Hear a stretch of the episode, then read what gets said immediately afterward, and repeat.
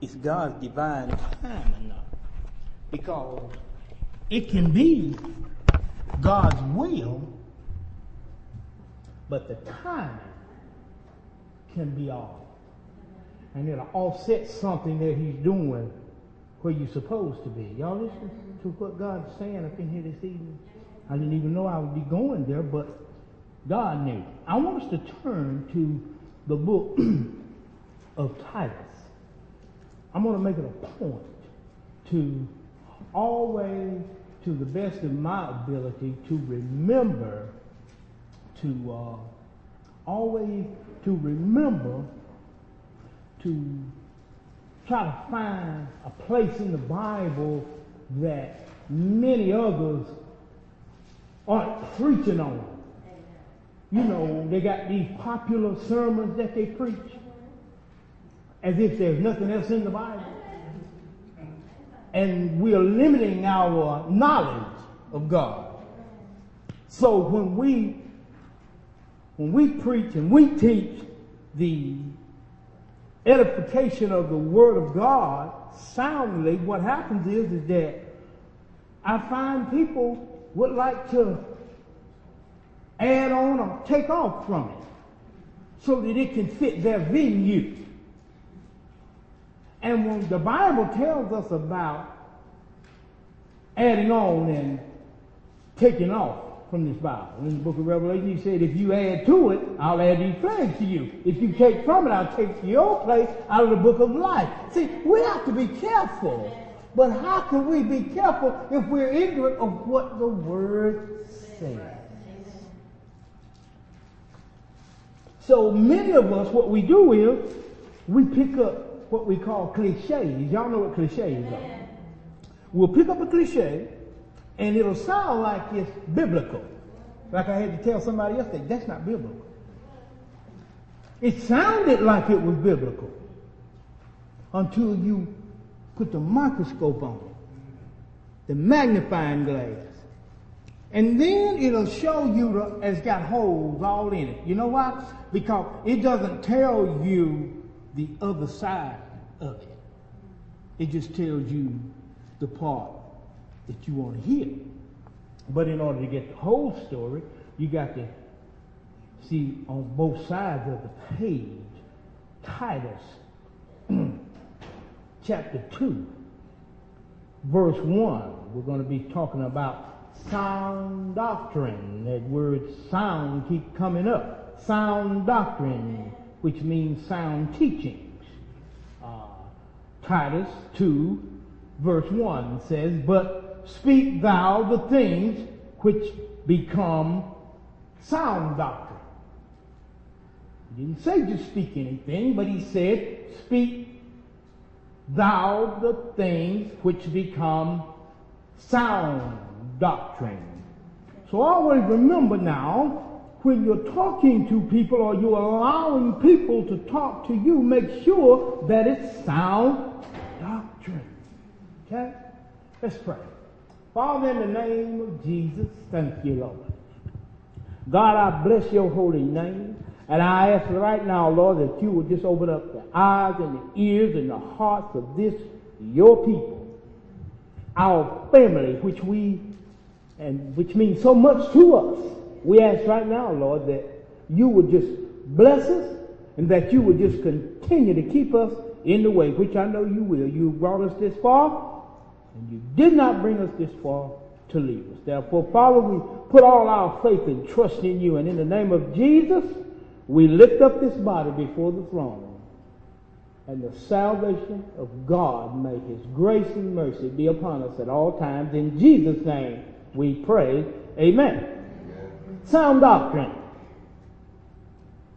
Sound teaching. When we look at that word sound, we see that it means uncorrupt teachings. We, that word sound means healthy teaching. That word sound means safe teaching. So the word sound is uncorrupt, healthy, and safe. So whatever teachings and whatever counsel and whatever that we're receiving in or giving out, we got to make sure that it's uncorrupted, that it's healthy, and it's safe. Are you with me? Amen. Because uncorrupt, 1 Corinthians 15.33 tells us not to be deceived because evil communication corrupts good manners. Notice now, sound doctrine is uncorrupt. And then there's this thing called healthy. Sound, that word sound also talks about healthiness. Proverbs 3 verse 5 through 8 tells us to trust in the Lord, to lean not to our own understanding. Be not wise in our own eyes, you know. Acknowledge him in all our ways, and he will direct our path. You know, be not wise in our own eyes. Depart from evil. Fear the Lord and depart from evil. And it says that we'll have health. Talking about health. And we'll have marrow in our bones. So we're talking about uncorrupt, healthy, and safe doctrine here, teachings. When we're talking about the part of safety that's involved in sound doctrine. We see that Proverbs 11, 14 tells us that in the multitude of counselors dwells safety. But what kind of counsel? It's got to be good counsel. It's got to be good counsel. I'm going to show you why it's got to be good counsel. Let's go to the book of Job. The word Job means the afflicted soul the soul that is afflicted and in misery. Job, the 33rd chapter, and I'll be dealing with verse 14 through 33 somewhat. I'm going to kind of like slide through it, give you a synopsis of it. When you get there, if you would, would you please say amen? Here's Job, which is the soul that is afflicted and in pain. That's what Job means. I'm sure that all of us, at some point in time, maybe even now, has been afflicted and miserable within ourselves. So we can all identify with Job. Well, here's a man named Job. And like I said, it means afflicted soul that's in misery. And this man, he lost everything he had. He lost his family, he lost his possessions, he lost his servants, he lost even his health. All he had left was the misery of life. Now I'm talking about sound doctrine. Now, sound doctrine is uncorrupted, it's healthy, and it's safe. Sound. Now, here this man is, and he was, had balls all on his, from the top of his head to the bottom of his feet, least alone he had lost his family and his possession and everything, and least alone his wife said, you ought to curse God and die. You know. But here's Job and he's sitting in sackcloth and ashes with his head bald and he's got these broken pieces of clay. You, you, you know, these old clay bodies can get broken sometimes, you know. And, and, and, and here he is, he's scraping. He's scraping that pus out of those souls that have come from his soul being afflicted. So he's scraping and he's scraping and he's scraping. And then three of his friends, they see him from afar. And as they draw nearer and nearer and nearer, I'm talking about sound doctrine. Because as they come closer and closer and closer and closer to Job, they see him and they see the condition that he's in, that he's in a great despair of discomfort and grief. So what they do is they come and they sit there with him for seven days and seven nights. And did not say one word. Not one word. And after that period of time, what happened was they opened their mouth. How many of y'all know that sometimes we need to just not say anything? We need to just be quiet and pray. That's all we need to do. Because, and you know the Bible says a fool is considered wise until he opens his mouth. Did y'all know the Bible says that? You see, here were three fools that were friends of Job. They were three of them. But you would think that they were wise men because they were Job's friends. But here they were sitting with Job quiet for all that time.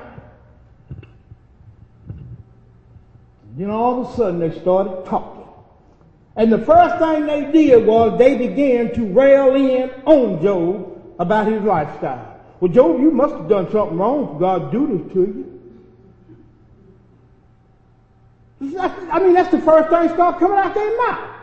Railing accusations against the man. They're supposed to be his friend. They're supposed to be giving him comfort. They see the man in the situation that he's in. But the first way, thing that they begin to do is to denounce Job. Well, Job, uh, you messed up somewhere, man.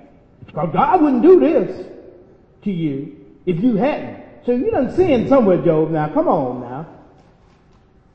And Job already in misery, and he got to sit there and listen to that.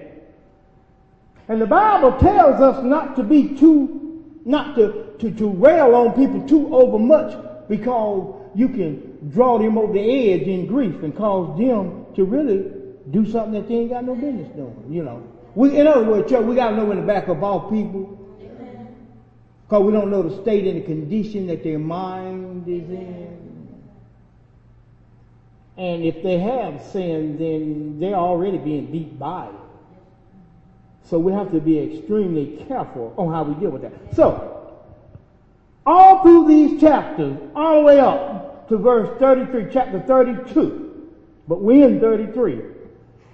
This young man comes on the scene, a refreshing spirit named Elihu. Elihu means the God of him. So it was really the fresh anointing of God came upon Job to give him true counsel. Because some other jokers, they couldn't give him the right counsel.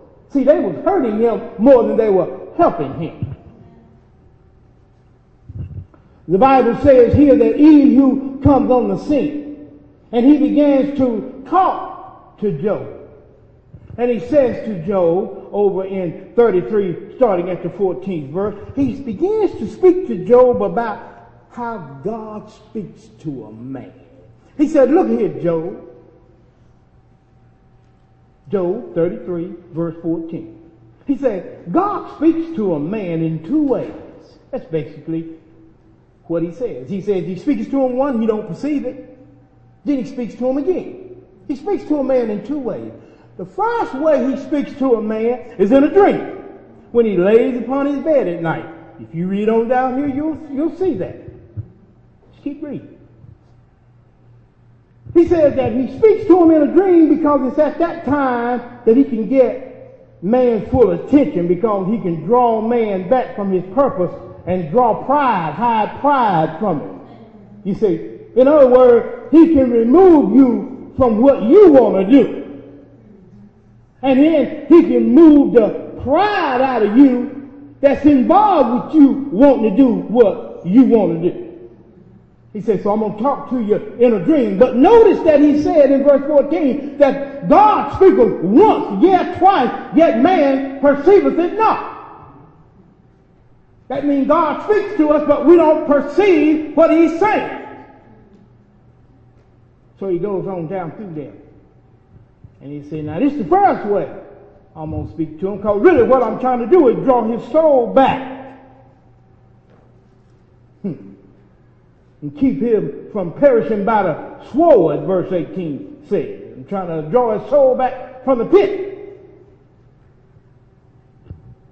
But then, verse 19 comes into play because he wouldn't listen the first time. And this is the part that don't none of us want to get to. He says he places him on his sick bed in pain. You see it there? Now that's God speaking to us now. He said, if I can't speak to you in a dream, I'm going to speak to you in your pain. He said, I'm going to lay you on your bed. Now this is ugly what he says here. In verse 19 he said, he is chastened also with pain upon his bed and the multitude of his bones with wrong pain. So that his life abhorreth bread and his soul dainty meat. His flesh is consumed away, verse 21, that it cannot be seen, and his bones that were not seen stick out. It don't sound too good, does it? He said, if I can't get you to listen one way, I got another way to get you to listen. You see, God got a way that He gonna make all of us listen. But church today don't want to hear what God has to say. They want you to play church with them. They don't want you to talk about the severity of God. All they want you to do is talk about the goodness of God. But I'm telling you, every coin got a head and every coin got a tail on it. So the word of the Lord here says that verse 21, verse 22 says that, yeah, his soul draweth near unto the grave and his life to the destroyer. Hmm. You got an S on destroyers. But look here, he says in verse 23. If there be a messenger with him, mm, an interpreter, one among a thousand to show unto man his uprightness. Talking about the messenger that speaks the word of God. Then he is gracious unto him and say, deliver him from going down to the pit. I have found a ransom. Do you not know?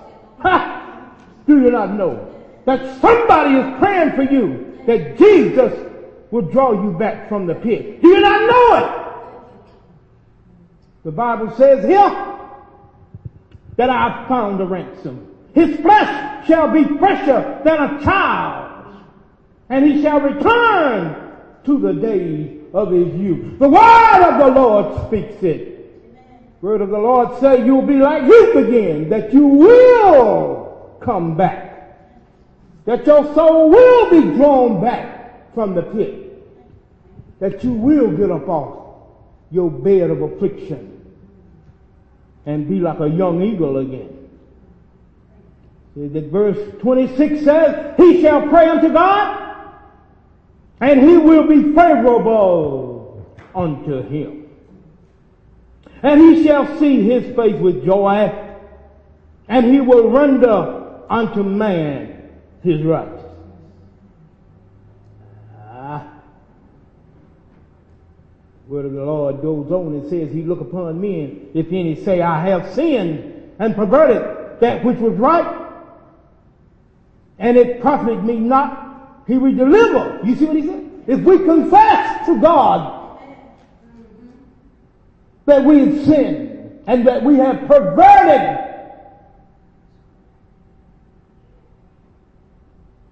and it wasn't profitable to us. If we confess it, he said, he will deliver his soul from going into the pit and his life shall see the light. Ah, Bible says in 29 that lo, all these things work with God oftentimes with men. The Bible says that God is merciful and often returning unto men. But then he goes on and he says that to bring back his soul from the pit and to be enlightened with the light of the living. But now we get into the crust of the matter the word of the Lord through the mouth of Elihu, the fourth man that came on the scene later. He says unto Job in verse 31, he says, verse, uh, chapter 33, Job, verse 31, he says, mark well. That means he said, pay attention, O Job, O soul that's afflicted. Hearken unto me and hold thy peace, and I will speak. Because his friends had been giving him, the other three had been giving him unsound doctrine all the way up. Remember now we're talking about sound doctrine. What the Lord says? If thou hast anything to say, then you answer me. Speak, for I desire, look at here now, speak, for I desire to justify thee. I like that. God didn't send the Comforter to condemn us. He didn't send Jesus to condemn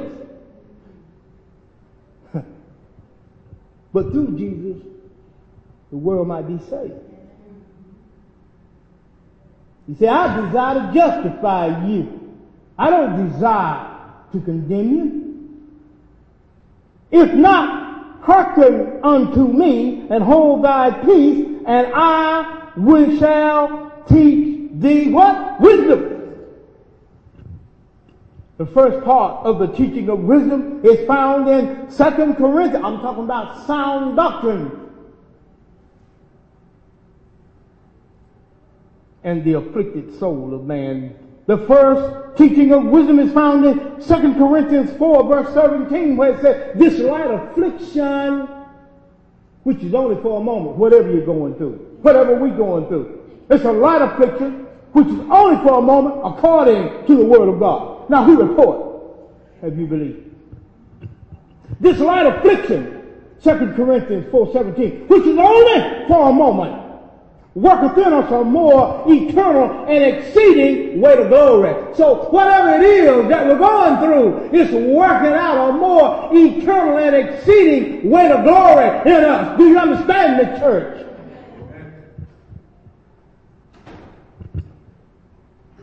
goes on here to say in first, uh, second Corinthians, the first chapter, verse three and four, it talks about how God is the Father. He is the God of mercy and the God of all comfort. Not some comfort, but all comfort.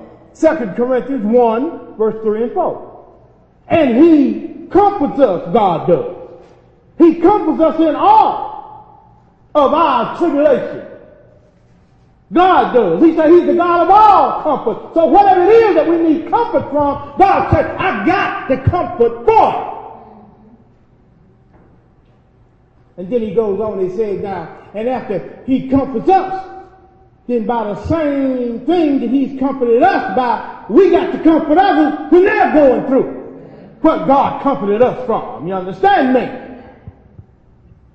You don't send a rabbit after a bear to talk to a bear, you send a bear. Somebody that's done been through it.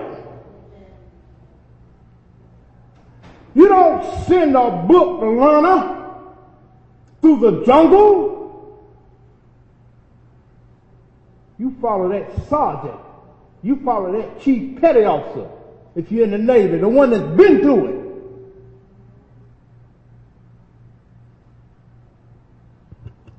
You got to know that you know what you're doing when you do it. You understand what I'm saying, church?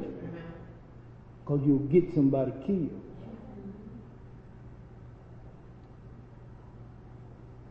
You'll get somebody killed.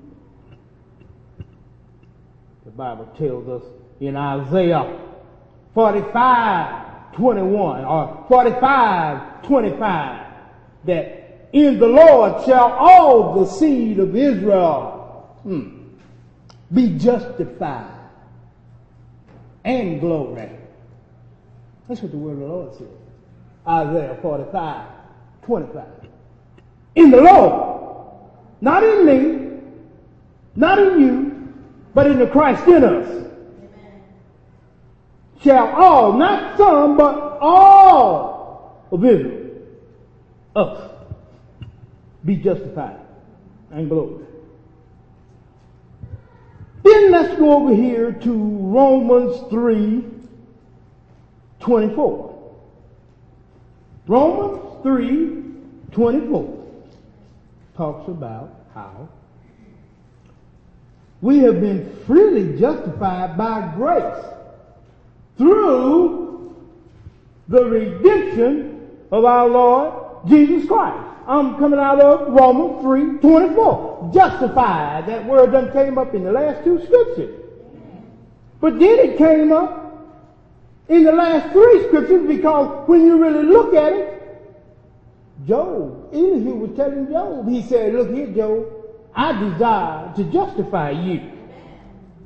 These, these other friends of yours over here trying to condemn you. But I'm trying to, my desire for you is to justify you. You understand what I'm saying? See, see, what we have to understand, church, is that when people come to disqualify us from one another, we have to stand and say, but I desire to justify you.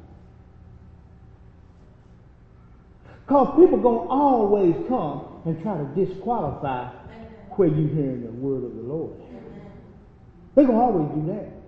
But see, that's why you got to know what you're getting this sound of. Well, you can say, oh, holy. If you're going against where I am, then you're going against the Holy One of Israel because we're getting the Holy Word of God where we're getting. We don't have somebody just pulling stuff out the air. No. It's in the book. So really, when, when we come in cahoots with that kind of stuff, we're placing ourselves in a dangerous position with God because we're going up directly against His Word, and that's dangerous. Church, we need to know what we're doing when we're doing it. Pastor Riker, from what I heard on that CD, came back through the word of the Lord in him and spoke the same thing. Even spoke about the rock, the storms, and everything else. The same thing God been speaking through this mouth here. To the point where you said he's on point.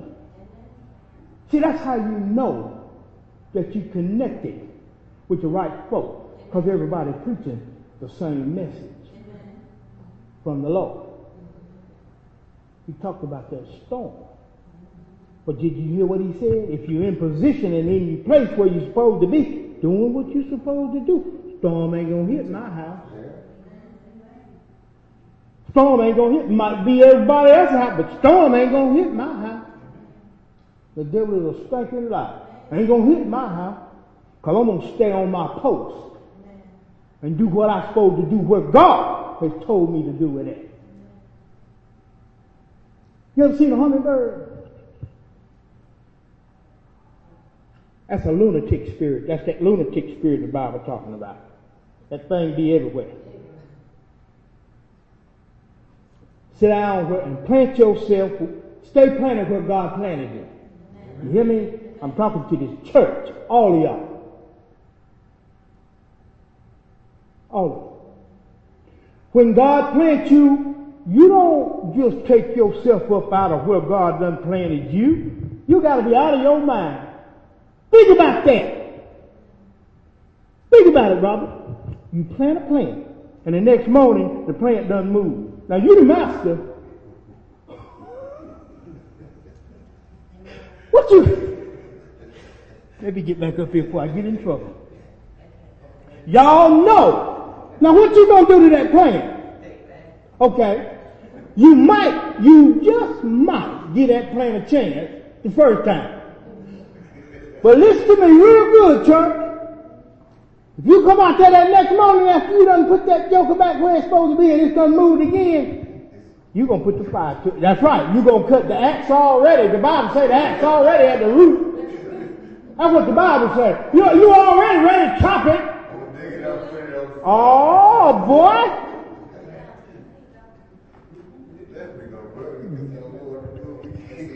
Now look at Romans, I mean, look at John 8, 31.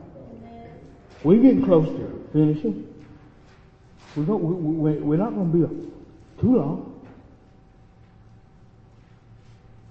John 8.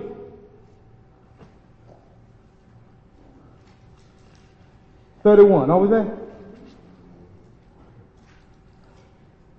Then said Jesus to those Jews, uh, those Jews, which believed on him. He said, if ye continue in my word, then ye are my disciples indeed. How are we his disciples indeed? If we do what? Continue in his, not our own. That's, that's right, Todd. His word. And ye shall know the what? Truth. And the truth shall not set you free, but do. Oh boy, you got to be made the truth. You got to be made free. Not set free, made free.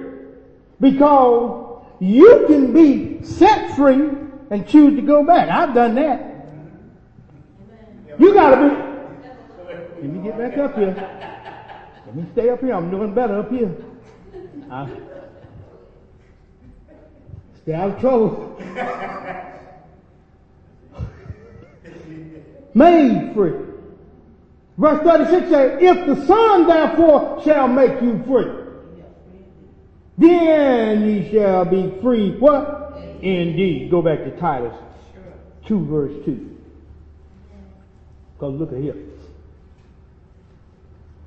When you get that, say man.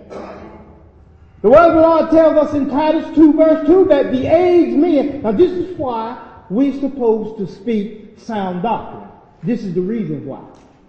See, this is why, see, see, I've been given highly spiritual revelation quite some time. But now, in order to put all these highly spiritual revelations that's embedded in your soul, it's there. It's there because you've been taught it. It's there, you don't even know what's in you, but it's there because I done taught it. High revelation. See, you gotta know how to place it now. So in order to do that, you gotta have sound doctrine. Do you understand what I'm saying? You gotta have spiritual, practical ability. That's what, that's, that's the level of teaching that we're getting now. Practical knowledge so that we can take these revelatory blocks that we have and place them in the correct position. Because ain't no need in having it if you don't have the tools and the person to do it. So the person has to be taught how to use the tools so that they can build those spiritual revelations that's been given to them. Now, the reason why you gotta have sound doctrine according to this word. Titus 2 verse 2 said, that the aged men be what? That means they're ability. That means they're watching. Grave, meaning they are honorable. They can be trusted. Temperate, that means they're level-headed. Sound in the faith, you know, we got too many uh, ups and downs. Leadership in the world is like, like this. You gotta be sound in this faith. I'm talking to men and women here. You got to be sound in charity, gotta have love and impatient. See, you can't get impatient. See, you can't get impatient just because you don't see with your net. You got to come out of trying to see things with your natural and start seeing it in the spirit. Mm-hmm. In order to do that, you got to be patient. And another reason that we've got to speak sound doctrine to one another is that the aged women likewise, that they be in behavior as becometh holiness. And that ain't a W there. That's an H. That kind of holiness. Not false accusers. Not given too much wine, but teachers of good things. Why? That they may teach the young women to be sober, to love their husbands, to love their children, to be discreet, to be chaste, to be keepers at home, good, obedient to their own husbands, that the word of God be not blasphemed. And young men likewise exhort to be sober-minded in all things, showing thyself a pattern of good work in doctrine, showing uncorruptness, gravity, which is honesty, and sincerity. Sound speech that cannot be condemned, that he that is of the contrary part may be ashamed, having no evil thing to say of you. Talk about sound doctrine, and the reason why. It's reason. Verse 11 goes on down here and he says, For the grace of God that bringeth salvation has appeared unto what kind of men? All men. men. Nobody has been left out. Everybody has seen it. But Claire says, teaching us that denying ungodliness huh, and worldly lust, we should live soberly, righteously, and godly in this present world, looking for that blessed hope and the glorious appearing of our great God and our Savior, Jesus Christ, who gave himself for us that he might redeem us from all iniquity and purity unto himself, a peculiar people that's zealous for good works. That's what this thing is all about. Check your fruit tree. It'll tell you what kind of works you got.